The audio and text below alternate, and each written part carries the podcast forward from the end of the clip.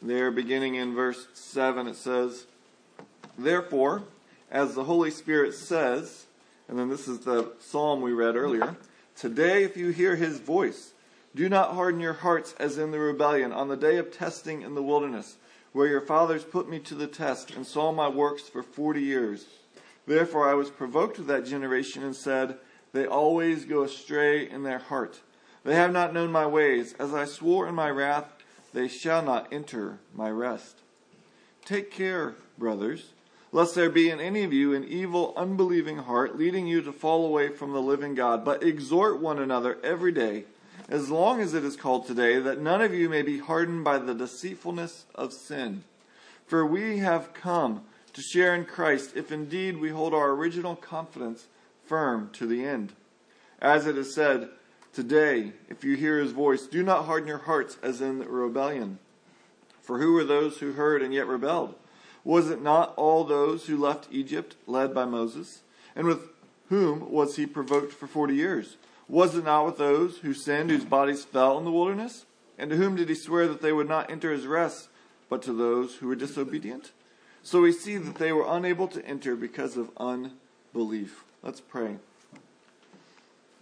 Lord, we want, as we just sang, that you would speak, that you would help us to hear your voice, and that as we hear, we would respond. It's in your Son's name we pray. Amen.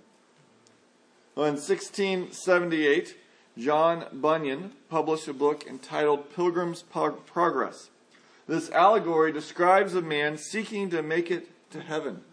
The book immediately became successful and to this day has never gone out of printing, some saying second only in the Bible in number of copies made. Well, Bunyan's view in that book stands in stark contrast to the way many Christians view their Christian life. Many people place their confidence in making it to heaven based upon maybe a prior confession of faith, based upon a life of faithful church attendance, moments of seeing God's presence in their life, believing in God and praying to Him, or great emotional experiences from the past. In essence, they have their confidence in what has come before or in the past.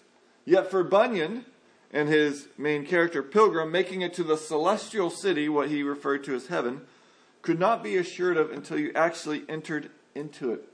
Many appeared and came along with Pilgrim on the path, but then they were distracted and did not continue. So, how can we know for sure that we are on the way to God's eternal rest? Can we even be sure, or should we be always dodged by doubt? What about our friends and family who professed faith in the past but now want nothing to do with Christ or His church? Well, through the author of Hebrews, God shows us three things we need to be faithful to the end. First, in verses 7 through 11, we need to listen to the Holy Spirit speaking. And then verses 12 through 14, encourage and exhort other believers regularly. And then in verses 15 to 19, consider the potential for falling away. The first thing that they must do is what he says in verse 7 listen when he speaks. The author mentions this because if you look back one verse, verse 6, it says, and we are his household if indeed we hold fast our confidence and our boasting and our hope. He's saying they must continue in their confidence with Christ. And to illustrate this, he quoted from Psalm 95. Now, Psalm 95 is quite interesting, and we'll talk about it more in a little bit. But here, he uses Psalm 95 and Israel's experience of not continuing in the faith to serve as a warning to us. And notice verse 7 that he says, he writes, Therefore, as the Holy Spirit says. That verb says is a present tense verb. God still speaks to us today through his word. Though a man wrote down these words, God the Holy Spirit inspired what he should write. Thus, we can refer to the Word of God as God's words through men. Know, the Bible is not a collection of just what some Middle Eastern nomadic shepherds thought about God. No, the Bible is what God conveyed, what He inspired men, some of whom were no, desert nomads, to communicate. You know, often people say, well, if only God would speak to me, then I'd believe.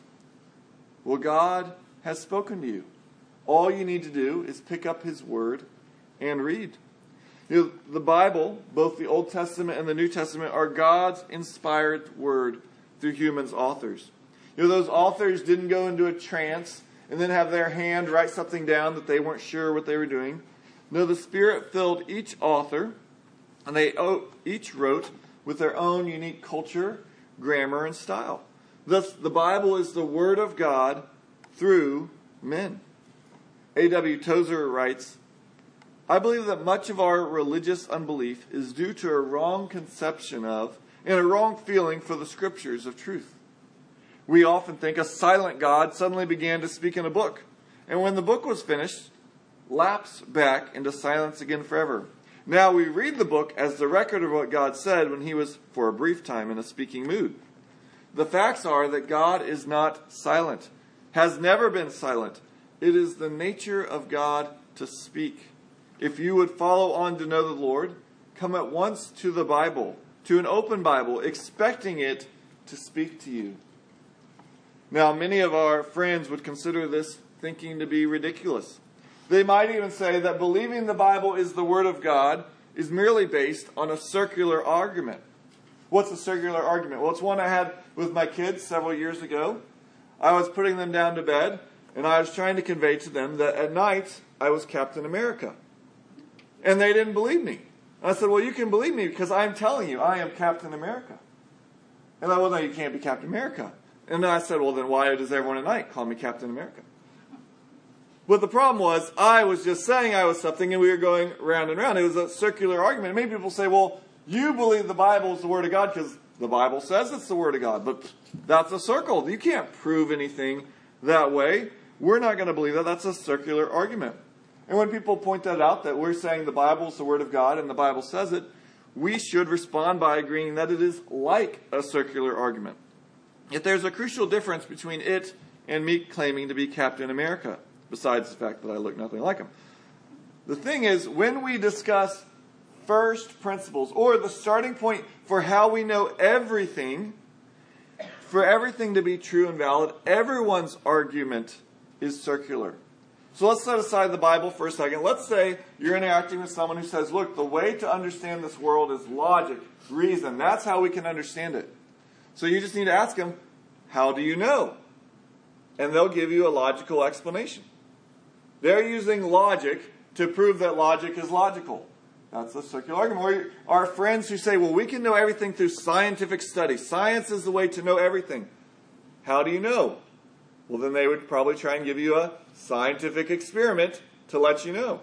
They're using science to say science can be proven. So when we're talking about first principles, how do we know everything? How do we have a grounds to build everything else off on? It doesn't matter whether you're talking about the Bible or logic, we're talking about science, they all have to appeal to themselves. And so when we're talking about ultimate sources of truth, it is a circular argument, no matter which one you use. So the real question is which of those is the most reasonable faith? They're all faith commitments. Which one is most reasonable? And as Christians, we put our faith in the Bible being God's Word, not because we're so ignorant that we can't figure that out, but that we know there's several reasons that we can trust this is God's Word. The resurrection of Jesus should lead everyone to ponder well, what is it that he said? If someone rose from the dead, I should consider his words. The rapid growth of the church has led many people to come to see the truth of Christianity. The manner, the message of Jesus, the character of God, fulfilled prophecies that were given in the Old Testament and then came to truth. Many of those things have compelled people to go, This is true and I'm going to build my life upon it. In this case, the author refers to the Holy Spirit speaking in Psalm 95, verses 7 through 11. And Psalm 95 is interesting. I don't know how what songs you sang growing up, growing up, but often we sang a song, "Oh, let us come, worship and bow down, let us kneel before the Lord our God, our Maker." Well, that comes from Psalm 95. It starts with worship, And it's giving all these things about praising God, and then it seems to abruptly shift to all of a sudden saying, Watch out, if you don't continue, you're going to be punished. Why did the author make this sudden switch from let's worship God to I'm going to warn you the danger of grumbling and hardening your hearts against God? Well, Israel had provoked God's anger by constantly turning from him and forgetting his works. You know, that is the author's warning, and we'll see in a second why he ties these together. You know, Israel is like we are today. It's a, what have you done for me lately? Well, yes, you did all those things in the past, but what about today? What have you done for me?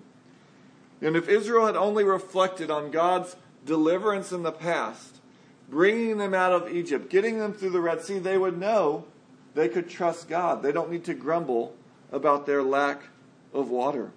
It's not as though God got them into the wilderness, out of Egypt, out of slavery, and then go, oh man, I knew there was something in my plan I forgot. Water.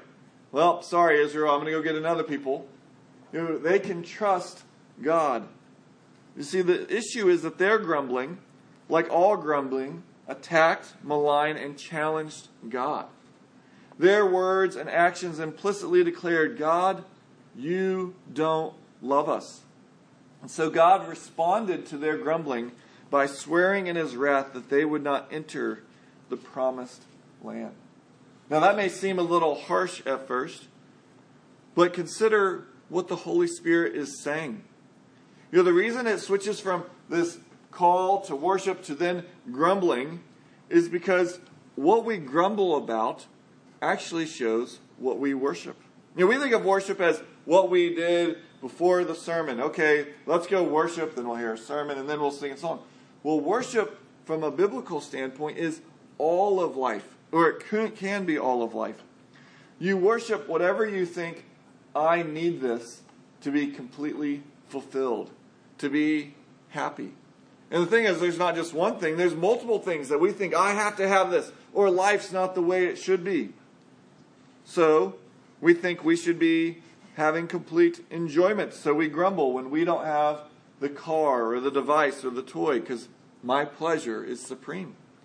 We grumble about bad cell phone service because I deserve better and life isn't meaningful if I can't interact. We grumble about the weather because our desires are most valuable. Now, we don't consciously say this, but our grumbling is revealing what we think we have to have to be content, have to have to be fulfilled. And so that is calling God's character into question. They are saying, God, you are a liar. It's easy to focus on all that we don't have, but yet when those temptations to grumble come, which we all have, we need to focus on the good things God has given us. Let's consider that horrible cell phone service. You could rejoice that you have a cell phone in the first place. That we live in a day and age where you can be sitting in a car driving 75 miles per hour, talking to someone on the other side of the globe driving 75 miles per hour, and most of the time hear them perfectly. I mean, that thought would have been completely unimaginable for 99% of the world that's ever lived. We can, in the car, watch movies on our phones. We can do all these things, and oh, I got a bad signal. Ah. Consider God's goodness to even let us have that opportunity. Or why were we born with strong brains and other people born with mental deficiencies? Why can we use our hands? Why can we breathe? Well, I can even pick it up and hold it and I understand what it's doing. Well, give thanks to God for that. Focus on all the things God has done rather than on the one thing you're not getting at that time. Well, part of that trust, part of listening to God is listening when the Spirit speaks through His Word. You know, it's easy to show up every week, but are you listening to the Spirit speaking? You know, it's easy to show up, and yet in some areas, harden your heart. Yes, I want to serve you, God, but not there. That area is mine. And the Spirit warns us that we need to soften our hearts, submit to His Word. Another way God warns us and encourages us, though, is through other believers. And that's what we see through verses 12 through 14. It reads, Take care, brothers, lest there be in any of you an evil, unbelieving heart, leading you to fall away from the living God. Notice there, he didn't say, But listen, you people who aren't Christians or are on the fence. He's talking to them as believers and warning them this could happen. These verses are clear that the danger of falling away did not end when Jesus came. And they and we must watch out that we don't fall away. And the context shows falling away means going from trusting and obeying God to trusting and obeying something else, to grumbling and complaining. You know, falling away could be a quick process, or it could be like weeds that seem to grow slowly and imperceptibly until they choke out faith in God. And the author describes this beginning with an evil, unbelieving heart. You know, these people believed that Jesus was superior to all things. That's what Hebrews is about. But in his heart, he does not believe what is said. Now, notice this lack of faith being talked about here is not lack of faith that God exists, but rather it's a lack of faith that God is good. It's a lack of faith that God cares for us. You know, the Israelites, in their complaint in the wilderness, were not complaining that God didn't exist. They're complaining that God didn't provide what they think they needed. You know, James 2:19 tells us even the demons believe God exists. So if this is not an unbelief in God's existence, what is this unbelief? Well, it's what we've said. It's the unbelief that with our lives says, God, you're not good. God, what you're giving me is not right. You know, we can say all we want with our lips that God, you're good, you're in control. But then our grumbling and complaining calls into question his goodness and his sovereignty. We can say with our lips, God, you are all I need. And yet our depression over being various things in our life can reveal that our heart does not believe that. You see, true faith sees all other options of joy and says none of them compares to God. The problem is we think we do need more. Well, yes, we need you, God, plus. And yet God has given us Himself, and that's all we need. The gifts of earth will come and go, but we will never lose God. To be absent from the body is to be present with the Lord. So we have the greatest gift. Well, notice at the end of verse 12, the failure to have this type of faith leads to falling away from God. And we have a hard time hearing this because we have emphasized a true doctrine beyond its intention. And the true doctrine is that you can't lose your salvation. That once you're saved, you're always saved. That is true. 1 John 5:13 says, "The letter was written so that you may know that you have eternal life." We can and should have confidence that we are truly saved. You see, our salvation was why? Well, it's through grace, through faith, through what Jesus did. And since my salvation is not based on me, then my sin is not going to make me lose my salvation. Thus, we don't need to live in fear. Am I going to lead a good life most of the time, and then at the end, I'm going to commit one of those mortal sins, and then I'm out? No. We're saved by grace through faith in Christ. We're not saved by our works, and so our works won't remove our salvation. However, while it is true that once saved, always saved, we should add, if saved. Along with assurance of salvation, the New Testament also warns of false professions of faith. Thus, while 1 John writes to say that I write these things that you may know you have eternal life, he also says in chapter 2, verse 19, they went out from us, but they were not of us. For if they'd been of us, they would have continued with us. But they went out that it might become plain that they are they all are not of us. So there are these people who look like Christians, but they left. They didn't continue to the end. So John was saying that makes it evident they weren't actually believers. Thus, there are exhortations such as 2 Corinthians 13:5. Examine yourselves to see whether you are in the faith. Test yourselves. Or do you not realize this about yourselves, that Jesus Christ is in you? And then he adds, unless indeed you fail to meet the test. So what are the tests? How do we know if we're genuinely saved? Well, First John lays out three tests. Doctrinal. Do you believe the truth about Jesus? Do you believe he's the Son of God who came in the flesh, who died for your sins and rose again? Moral. Do you seek to live a righteous life? And when you sin, do you confess and turn back? Relational. Do you love the brothers? Now, that's not going to be perfect, but that is, is there fruit of them? Therefore, it is true, once saved, always saved, if saved. Well, back here in Hebrews 3, we should pay attention when he writes, Take care lest there be in any of you an evil, unbelieving heart, leading you to fall away from the living God. Now we have to be careful because it's easy, I've done this myself, listening to a sermon and think, oh, if only Tony were here. I tried to pick someone name we didn't know. If only Tony were here. He needs to hear this sermon. Well, we need to hear this sermon. Or to make it more specific, I need to hear this sermon. You know, it doesn't say, today, take care, brothers, if those other people, but in each one of us, we need to take heed. You know, we need to hear heed verses like this, or 1 Corinthians 10 13. Therefore, let anyone who thinks he stands take heed lest he fall. We should hear this, and verse 13 gives our response. But exhort one another every day. Now, notice he didn't say, but pastors exhort one another every day. All of us are called to exhort one another.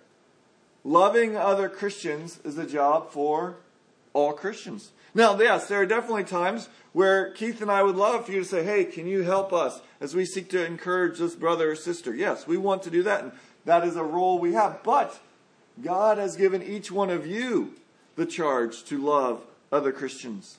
Every follower of Christ is called to minister to other Christians. As well, notice this is not just a Sunday morning affair because we're called to do this every day. He makes this clear the continual nature by saying they can stop when it is no longer called today. When is it no longer today? Well, at 11:59, 59, it'll be today, and then we'll switch over to tomorrow, but then it'll be today. So he's saying basically all the time. Now that doesn't mean 24/7. Yes, we must eat, sleep. You don't need to be like, "Oh no, I got to call someone today, say a Bible verse." Whew. Okay, good. The point is that a regular pattern of our life is that we're trying to encourage, love one another. You know, in essence, we must continually be doing this. You know, we can't stop once someone makes the profession of faith. Oh, whew, they're saved, they're good. All right, on to someone else. We can't we can't stop because they've been a member here for years. Oh, that person's been coming 30 years. They're good.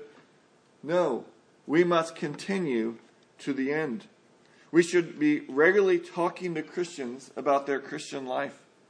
And notice, God is calling for us to be more involved in one another's life than just being together for a couple hours on Sunday morning. He wants all of our life to be lived for Him. Yes, being saved calls you into a personal relationship with God, but that's not where the calling ends.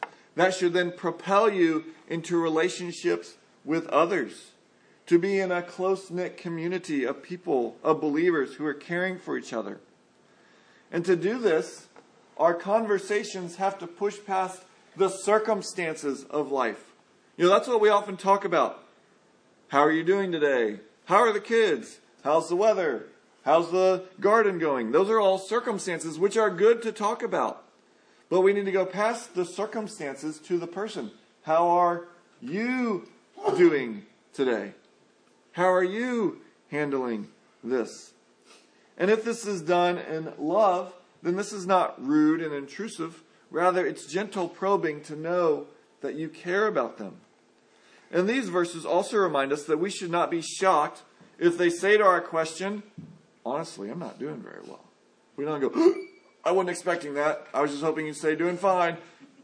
We should expect that all of us have this tendency that we're going to be prone to evil, unbelieving hearts. So if they say, look, to be honest, I've been having a hard time just getting the motivation to get out of bed. We shouldn't say, Really? I think I have an appointment now. It was nice to see you. We should go, Yeah, sometimes I'm like that too. Or if they say, I just can't, I've been so angry. I just am yelling at people all the time. We don't go, Okay. We go, Yeah, we're sinners and we love them and we don't respond to them in judgment, but with grace. The point is that we need, not like this is a nice extra luxury, every Christian needs other Christians in their life, probing and questioning. And then also, we need to be those type of Christians who are probing and questioning. And that also means we need to be honest. Now, of course, when we show up, the whatever, close to 40 people here, with 39 other people, you can't pour your whole heart out to everyone. That's impractical. But for some people in this room, and hopefully others out of this room, when they ask, How are you? it's not a, Oh, just fine. That's a, Well, actually, I, I haven't been doing that well lately. That there's honesty that we can share with one another. And this is important because, as verse 13 says, sin deceives and hardens us. You know, sin comes seductively and appears so beautiful and good, but it's all a lie. And the more we indulge the lie, the more our heart will not believe the truth. Thus, we need to be hearing not just doctrinal facts, we need to hear from people look, the meaning of life is not your looks or your relationships. We need to be reminded that obedience is more important than popularity. We need to hear again and again yes, that is a trial, but God is good and He has a purpose in it. So, where are you on this? You know, I wonder if perhaps for some of you this whole sermon scares you because you have opened up before, and then that person that you opened up to, they went and gossiped everything that you shared with them. And you are so hurt that you think, I'm never, never doing that again. Perhaps for some, this sermon encourages you. Maybe you think, these people would hear of what I've been dealing with in private for years and they won't reject me? They won't say, I don't want anything to do with you. They'll love me still. Perhaps this sermon exhorts you. You're thinking, I need to be more open and seek to be deep in my relationships. Or wherever you are in this, we need to remember one main thing it's all built on God's grace. Your God's grace welcomes sinners who confess their sins and turn to Him. God's grace continues to welcome us as Christians who battle sin. You know, right after Hebrews 3, I had to think about this one for a while, comes Hebrews 4. One of my favorite verses is Hebrews 4:16. If you look over it says, "Let us then with confidence draw near to the throne of grace, that we may receive mercy and find grace to help in our time of need." It didn't say, you know, God doesn't really want you to come by when you got troubles. No, it's in the exact time of your need, whether that's sin or just life in general. He wants you to come. He begs us to come. He doesn't recoil when we draw near. He tells us to draw even closer. You know, that's the sinful, unbelieving heart. The sinful, unbelieving heart says, I can't go to God with this again. I can't confess this to others. They're going to shun me. And we need others say, No, God wants you to return again and again. And so, since God, by His grace, draws near to help us in our sins and weaknesses, then when a friend confesses something to us, we should also draw near and not recoil. What they confess might not be what you're tempted with, but we're all tempted with various sins, and so we offer grace and kindness and love.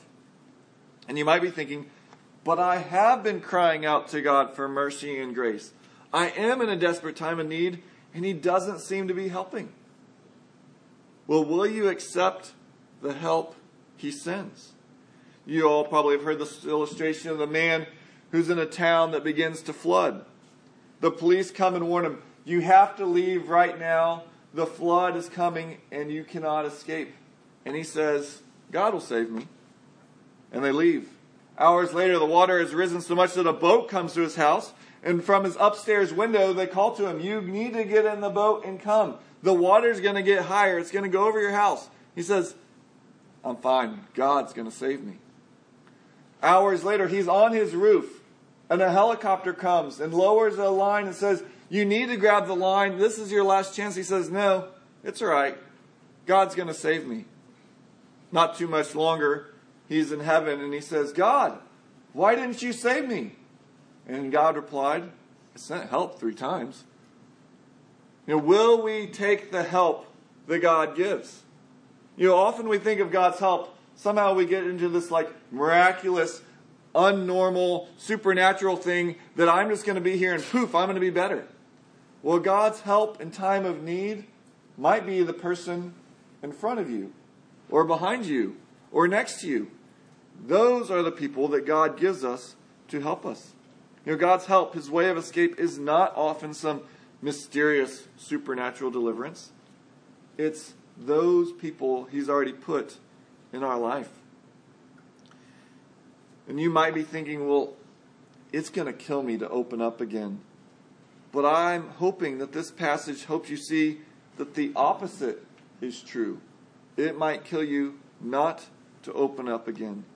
And that might be okay, Pastor, that's an overstatement. We'll look at what he says in verses 14 to the end.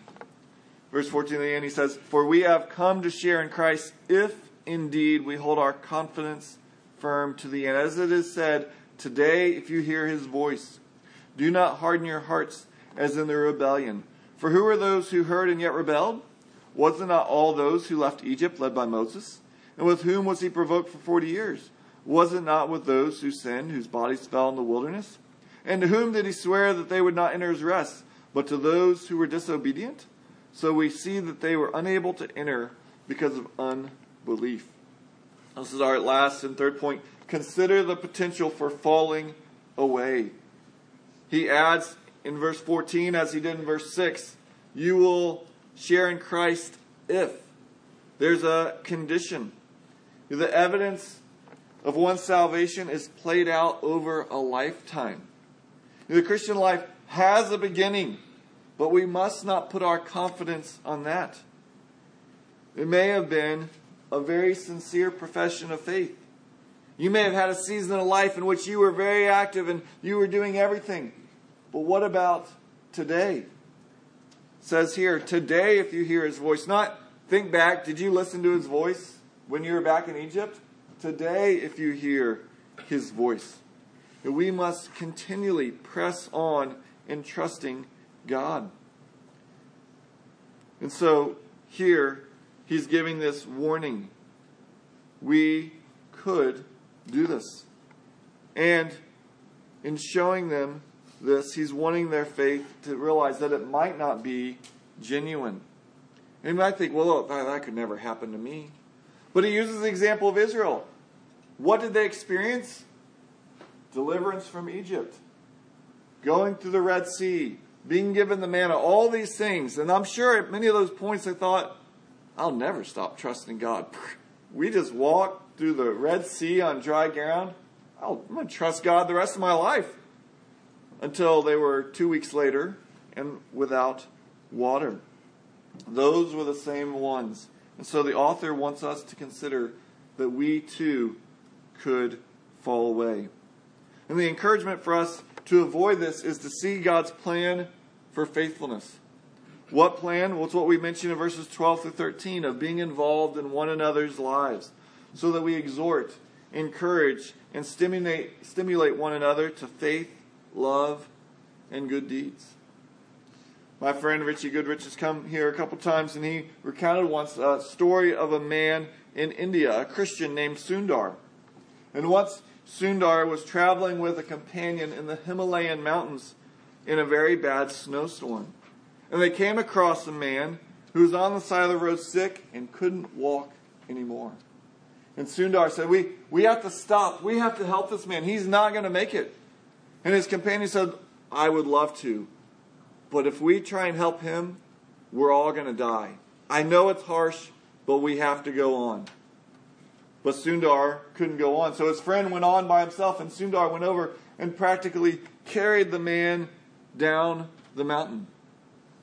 Tragically, Sundar's companion died. Sundar and the man who didn't look like he'd make it made it to the end. Sundar said it was the warmth generated by carrying the other man that enabled him not to succumb to the cold elements. You know, in his commitment to this other person, saved his own life. You know, Sundar, though, had to risk. I could put my life in danger for this other person. But as he risked his life, it saved his own life. Likewise, befriending others, opening up, you might think, this is a risk. I don't know that I can do this, but it might be what saves your own life. In God's plan, as we love others and serve them, God uses them to also help us live faithfully for Christ. So let us heed the call, not take these warnings as though they're not legitimate, and then press in with one another in our relationships to encourage and exhort one another. So, as Pilgrim did in Pilgrim's Progress, one day we can be at the celestial city, rejoicing with God together. Let's pray. Lord, I do pray. Lord, you know every person, every soul in this room. Lord, would we all make it to the celestial city? Lord, there are many temptations, there are many snares along the way. Would you give all of us eyes of faith? Would you give us encouragement from our friends and loved ones that we might walk faithfully to the end? It's in your Son's name we pray. Amen.